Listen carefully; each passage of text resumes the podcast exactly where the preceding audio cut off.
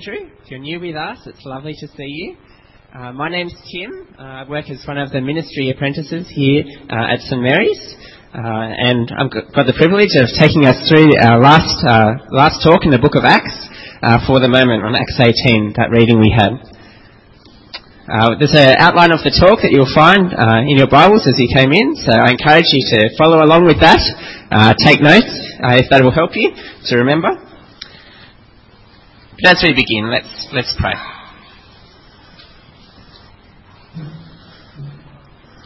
Our Heavenly Father, we thank you indeed uh, for your word given to us.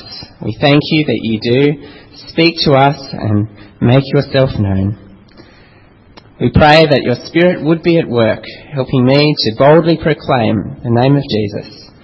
We pray that your Spirit, that same Spirit uh, who wrote these words, would be at work in our hearts that as we hear your voice, we might respond rightly. Help us to turn to Jesus, to put our trust in him, and to keep boldly proclaiming his name until he returns. We pray these things in Jesus' name. Amen. Well, have you ever encountered misunderstandings of the gospel? I remember attending a, a training day for, for Sunday school some years back in Australia, and the speaker was explaining to us that we needed to be very careful uh, in using abstract terms when talking to children. A few years back, she'd been uh, explaining the gospel to some children and telling them that they needed to accept Jesus into their hearts. She soon realised that the children were looking around thinking about how they were going to get Jesus into their heart. And one child thought eating their Bible might be the way. I guess they were feeding on God's Word anyway.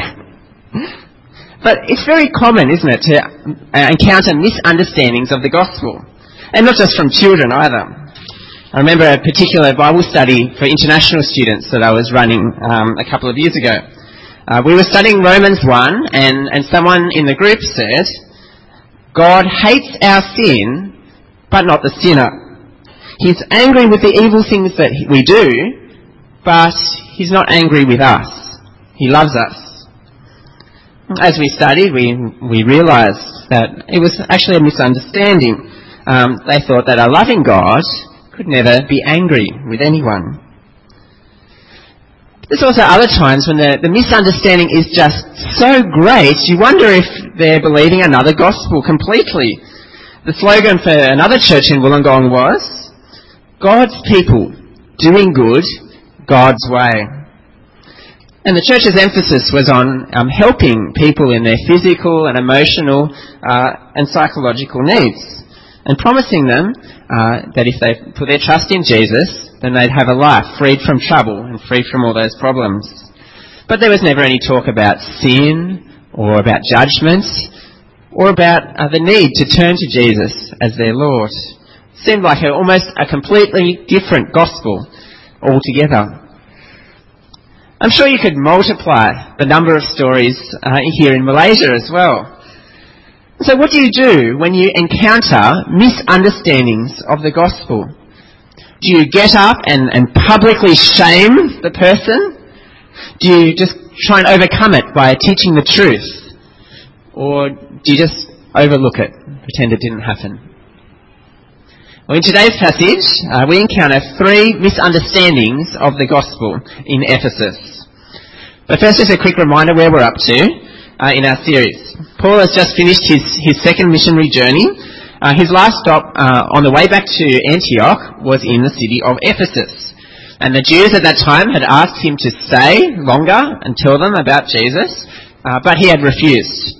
Um, instead, he'd left his friends uh, Priscilla and Aquila uh, to help them. But before long, Paul sets out again from Antioch on his third missionary journey. On the way, he strengthens the churches in Galatia and Phrygia on his way back to Ephesus. But before Paul arrives, we zoom ahead and we encounter our first misunderstanding of the gospel as we meet a passionate and a bold man named Apollos, who has just come to Ephesus. Please read with me from um, Acts chapter 18, we'll read on from verse 24. Acts chapter 18, uh, starting from verse 24, page 1117. Now a Jew named Apollos, a native of Alexandria, came to Ephesus. He was an eloquent man, competent in the scriptures. He had been instructed in the way of the Lord, and being fervent in spirit, he spoke and taught accurately the things concerning Jesus, though he knew only the baptism of John. He began to speak boldly in the synagogue. Apollos is from Alexandria, uh, the site of the, the great 400,000 volume library of Alexandria, one of the, the seven uh, wonders of the ancient world. Now some people debate whether Apollos is a Christian, but look again how he's described. Uh, verse 24, uh, he's got a sound knowledge of the Old Testament scriptures. Uh, verse 25, he's been instructed in the way of the Lord. That is the Lord Jesus. He is, he's fervent in spirit. The Holy Spirit is at work in his life as he teaches the gospel. And to top it off, in verse 25, you see he's teaching about Jesus accurately. Now that's hardly a description of anyone but a Christian. Uh, Luke says he only lacks one thing. There in verse 25, that he only knew about the baptism of John. He's ignorant that what John foretold, that Jesus would baptize with the Holy Spirit, had already begun on the day of Pentecost. So it seems he's offering his converts the baptism of John, instead of telling them that they can receive the Holy Spirit. It seems to be more like a, uh, a ritual sort of problem than a, than a doctrinal problem in his head. But you notice Luke is not negative to Apollos at all.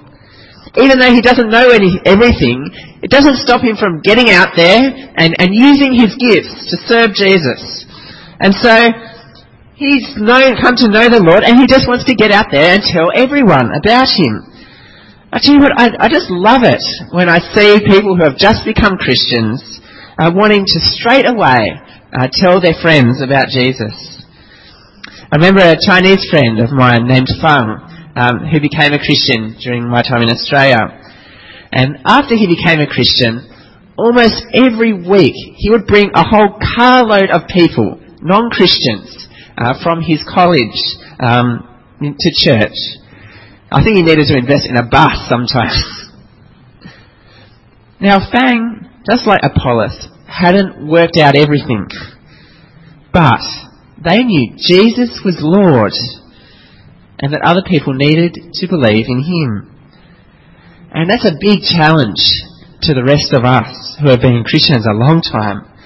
Have we got the same enthusiasm to share the gospel with others? Well, nonetheless, there is a danger, of course, in being a gifted communicator but not having everything quite right. Uh, because there's a danger that you might propagate your misunderstandings uh, to others. And so it's a great blessing of God that, that Paul's ministry uh, through Priscilla and Aquila uh, reaches Apollos. We read that in verse 26 again.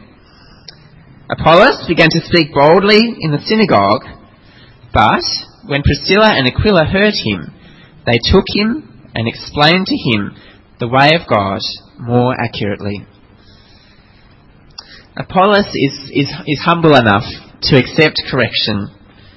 Even though he is a learned Alexandrian, that doesn't stop him realizing that he doesn't know it all. If only more of us were like him. Do you notice the way that, the Priscilla and Aquila do it? They don't just label him as a heretic. They don't just try and embarrass him publicly. Instead, they take him aside quietly. Literally, they take him into their home and they explain the message more accurately to him. It's just as F.F. Bruce says in that quote on the screen, how much better to give such private help to a preacher whose ministry is defective than to correct or denounce him publicly. Sometimes public, uh, public correction is required. especially when the error is serious. But most of the time, when we see a, a fellow Christian acting below par, the first step is normally to humbly and gently talk to them in private. In other words, to speak the truth in love. The end result of Aquila and Priscilla's uh, discreet and wise instruction you can see in verse 27 and 28. And when he, Apollos, wished to cross to Achaia, the brothers encouraged him and wrote to the disciples to welcome him. When he arrived, he greatly helped those who through grace had believed, for he powerfully refuted the Jews in public, showing by the scriptures that the Christ was Jesus. See, Apollos is all the stronger, and Jesus is honoured. Friends, don't give up on someone if they don't get things right the first time. And don't be so silly as to expect perfection in yourself as well the first time. We're all growing together in our knowledge of Jesus and in our abilities to serve Him. So look around and see the potential in people Offer them a helping hand rather than an accusing glare. Apollos had the potential to be an influential teacher of the faith.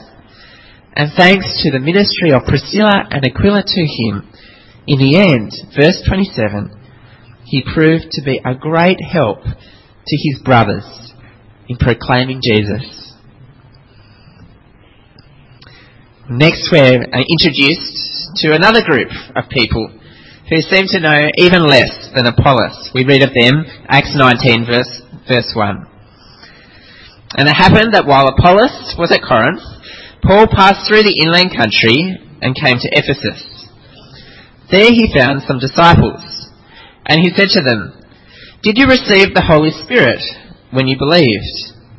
And they said, No, we have not even heard that there is a Holy Spirit. And he said, Into what then were you baptized? They said, Into John's baptism. Well, at least at first sight, they, they seem like disciples. Though disciples of whom is, is not mentioned here. Uh, but clearly something is amiss for Paul to ask this rather strange question. Did you receive the Holy Spirit when you believed? What soon emerges is actually they, there aren't disciples at all, at least of Jesus. Not only have they not heard about the Holy Spirit, they, they haven't received it themselves. All they know is about John the Baptist, in a very similar way to Apollos. But that is about where the similarity ends.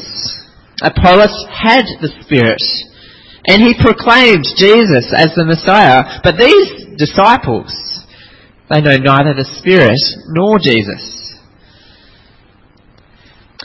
Maybe they are disciples of John. They, they're kind of stuck in one of those time warps, like a sci-fi movie. But they're certainly not Christians. So what do you do when you meet someone who is not a Christian? Well, you do exactly what Paul does. You, you try to evangelize them. And you see in verse 4, Paul says, John baptized with the baptism of repentance, telling the people to believe in the one who was to come after him, that is, Jesus. On hearing this, they were baptized into the name of the Lord Jesus.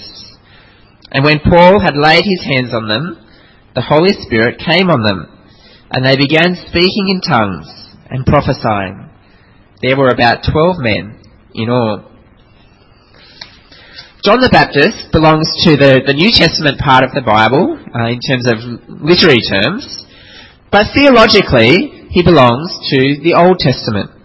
He was the signpost, not the destination, and he himself said that. And when John met Jesus, he recognized Jesus as the Messiah, the goal of the Old Testament for a Saviour. He was the fulfillment of the Old Testament and he brought in a new covenant through his death on the cross. So there's absolutely no use for someone to remain an Old Testament believer like these twelve. They needed to turn to Jesus.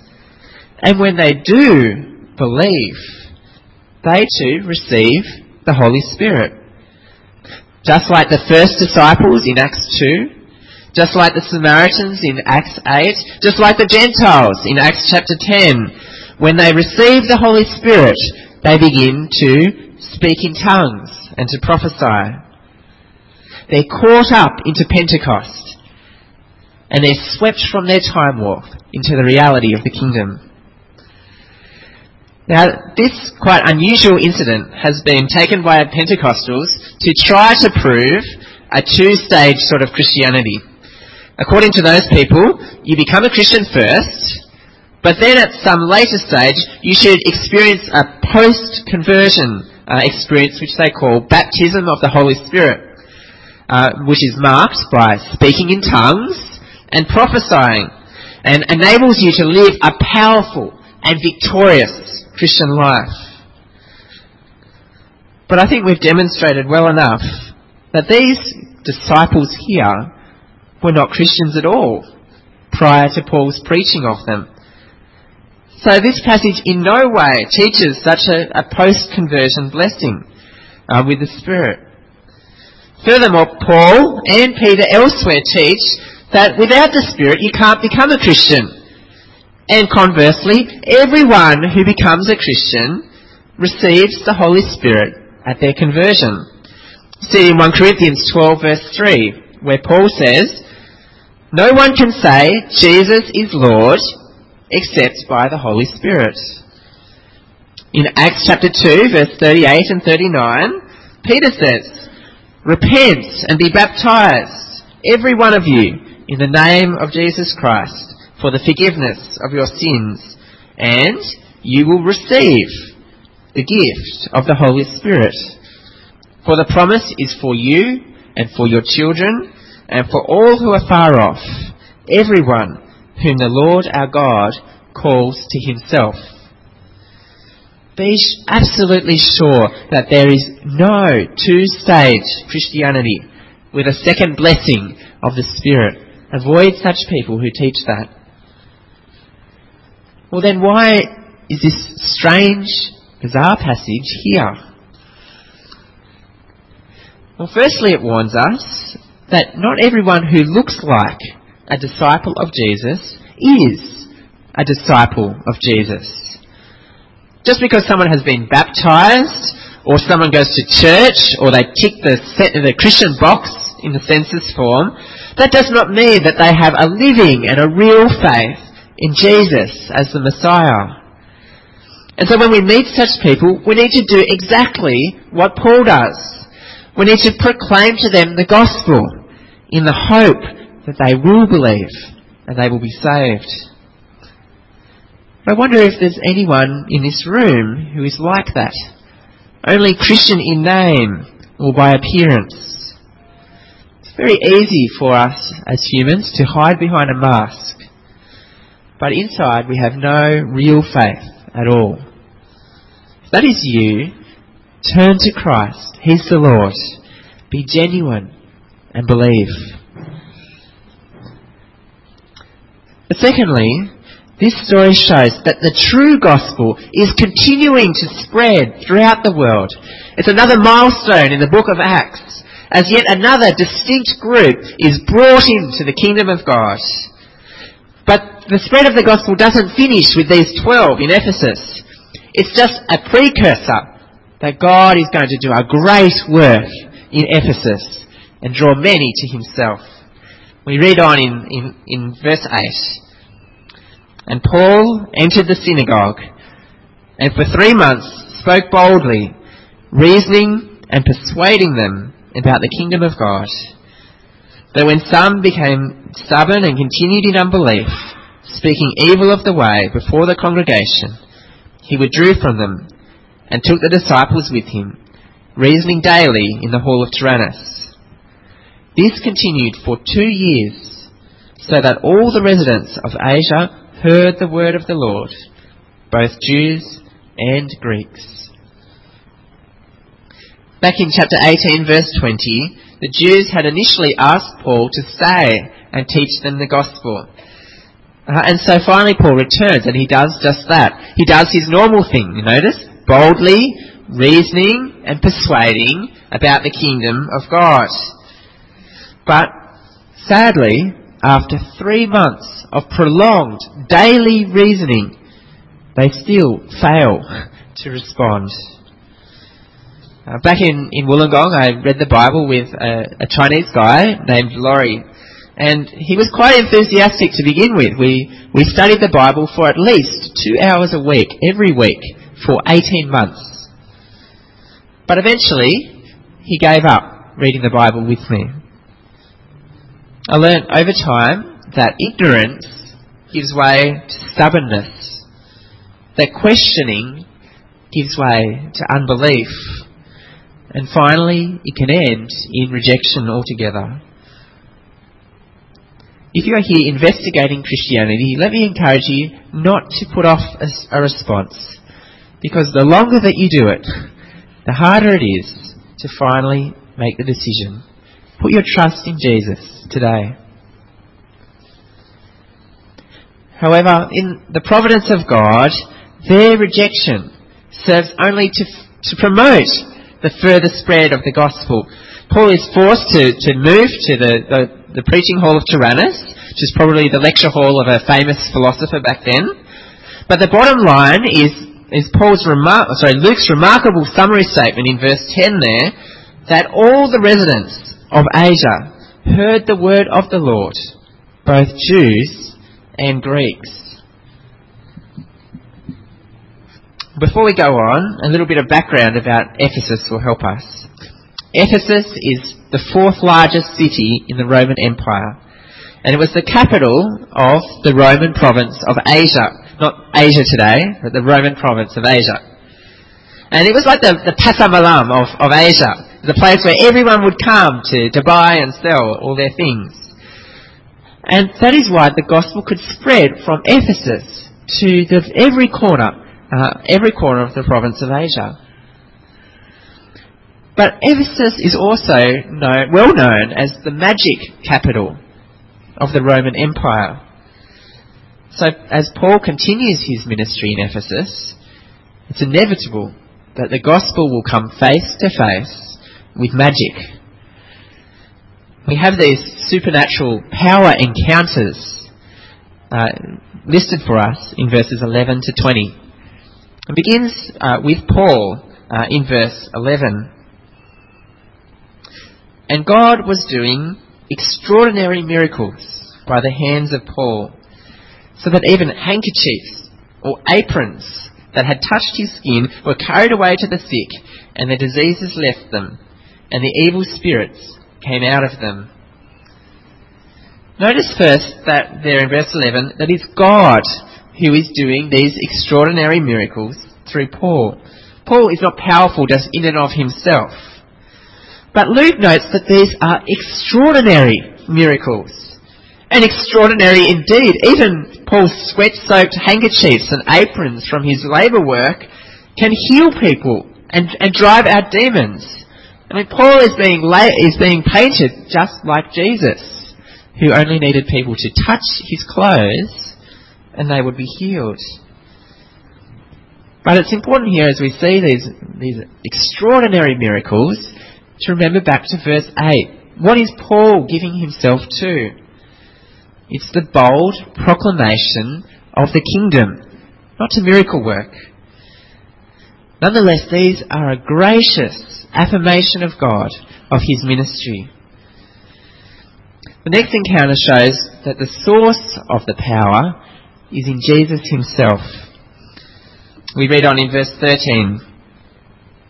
Then some of the itinerant Jewish exorcists undertook to invoke the name of the Lord Jesus over those who had evil spirit. I adjure you by, the, by Jesus, whom Paul proclaims. Seven sons of a Jewish high priest named Sceva were doing this. But the evil spirit answered them, Jesus I know, and Paul I recognize, but who are you? And the man in whom was the evil spirit leapt on them, mastered all of them, and overpowered them, so that they fled out of the house, naked and wounded. These Jews are from a priestly family, So they should have known better than this. We saw in our Old, Te- Old Testament reading that magic and divination were strictly prohibited in the Old Testament law.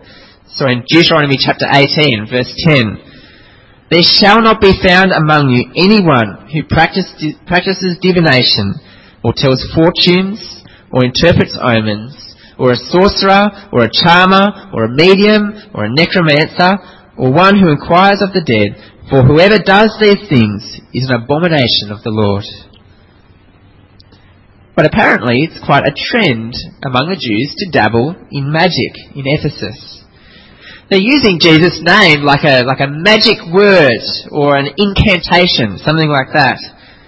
But the problem is that, that these Jewish exorcists, they have neither relationship with, with Jesus nor with Paul, his apostle. And so rather than being successful in driving out the demons, they end up being beaten up and running out naked, almost comically. But friends, the name of Jesus is not to be trifled with. Jesus is not a genie. Jesus is not a source of power for us to command or to invoke for our own purposes, whether good or otherwise. Jesus is not there to do everything we want Him to do. He's not there to give us good exam marks. He's not there to give us a successful career. He's not there to give us the perfect husband or wife. Jesus is the Lord of heaven and earth.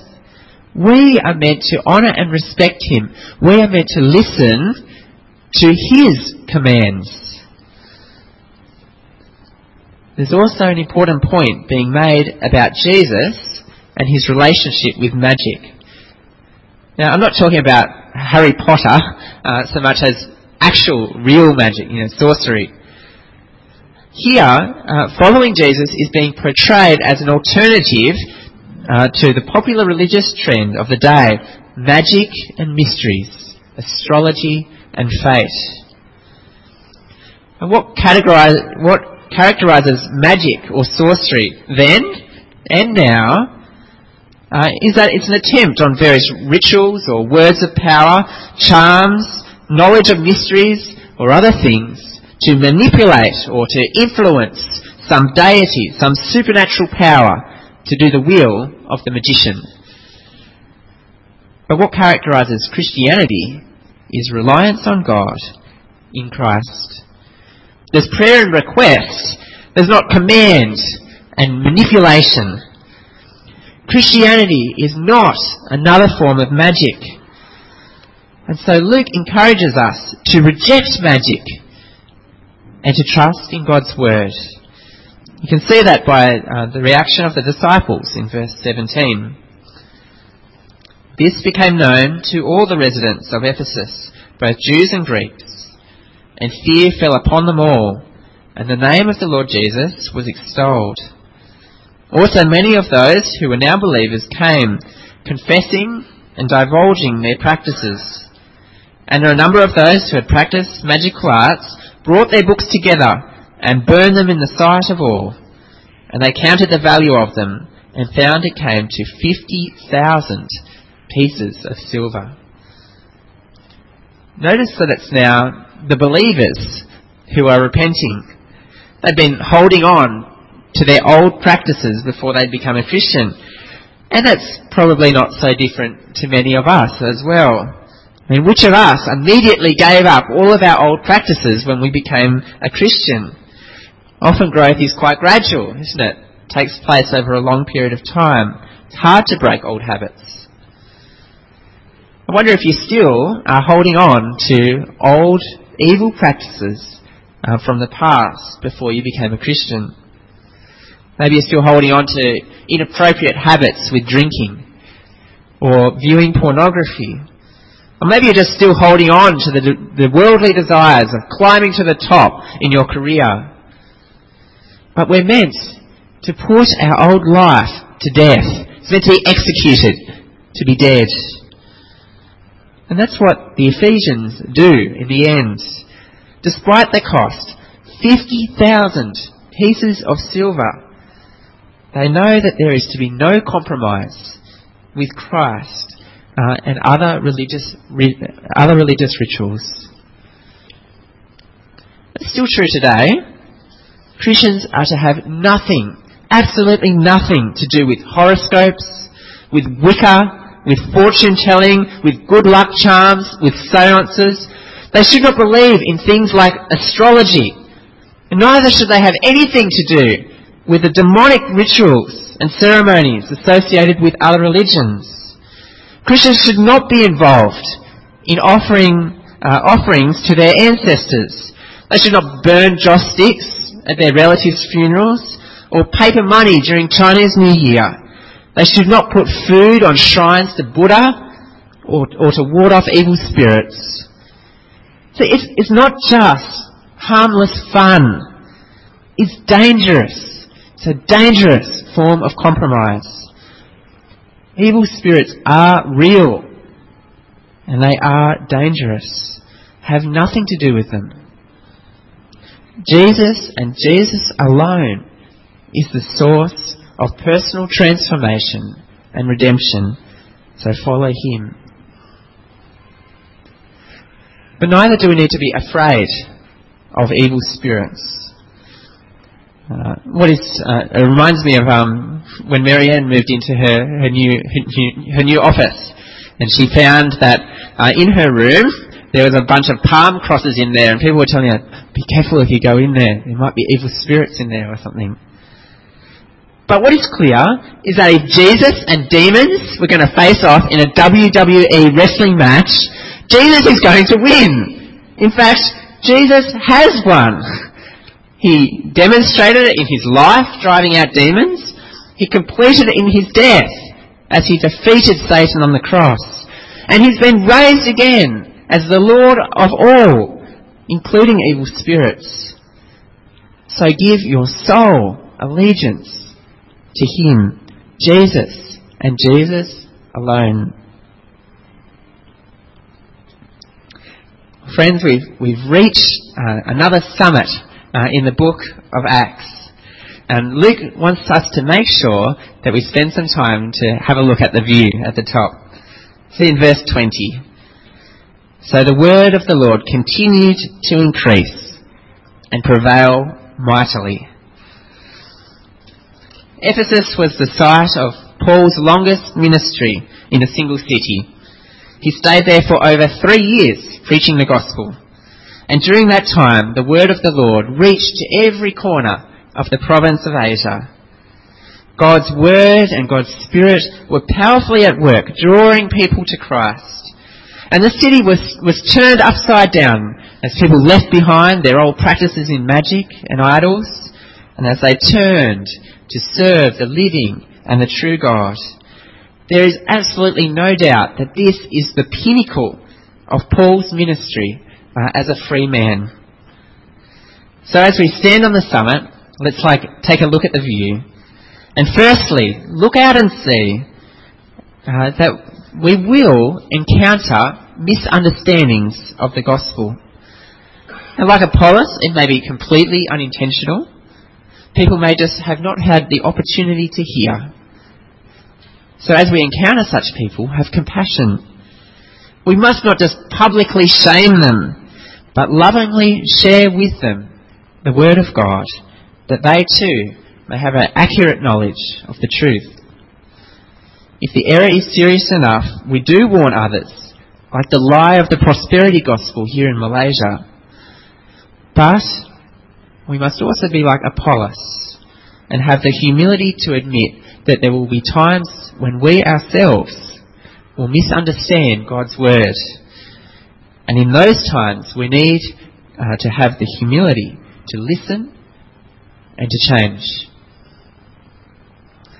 Our second landmark uh, is that the gospel is the power of God for salvation. In every city uh, Paul has visited, we have seen the gospel's power in changing lives and bringing people to Christ.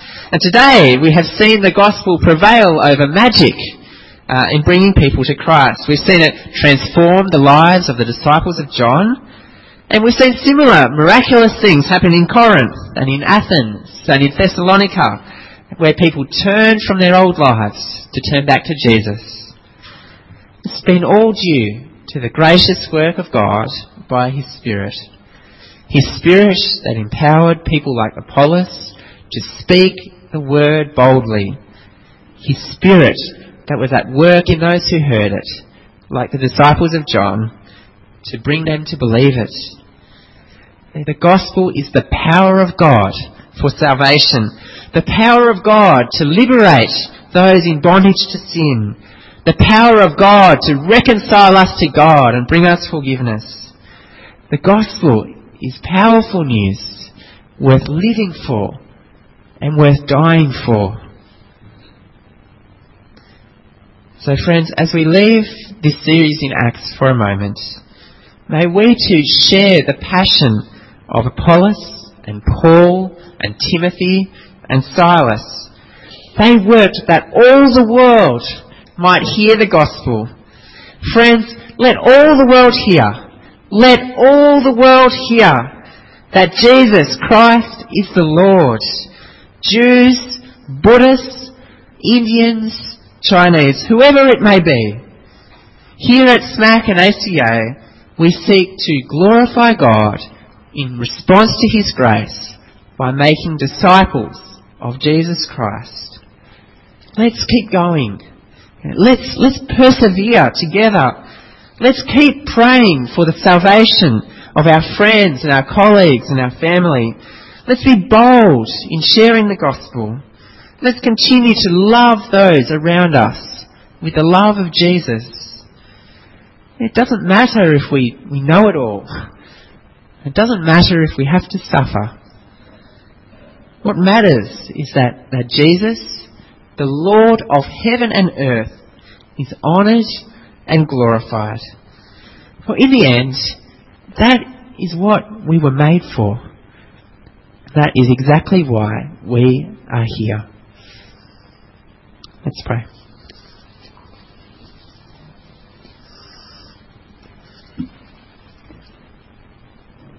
Our Heavenly Father, we thank you so much for your word, your powerful word, which is the, which, which is the power of God for salvation. Heavenly Father, we thank you for the way that you were at work in Ephesus, uh, bringing the gospel to all the people uh, from every corner uh, of the province of Asia. We thank you for the bold proclamation of the gospel uh, by Paul and Apollos. And we thank you that the gospel is, is triumphs over all things, whether magic or evil spirits or whatever else. Heavenly Father, please help us as we leave this series in Acts uh, to have our eyes on Jesus. Help us to give our sole allegiance to Him. Help us to trust Him for our salvation alone. And help us to be bold in proclaiming Christ we pray indeed that all the world might hear the news of salvation through Jesus. We pray this so that he will be honoured and glorified. We pray in Jesus' name. Amen.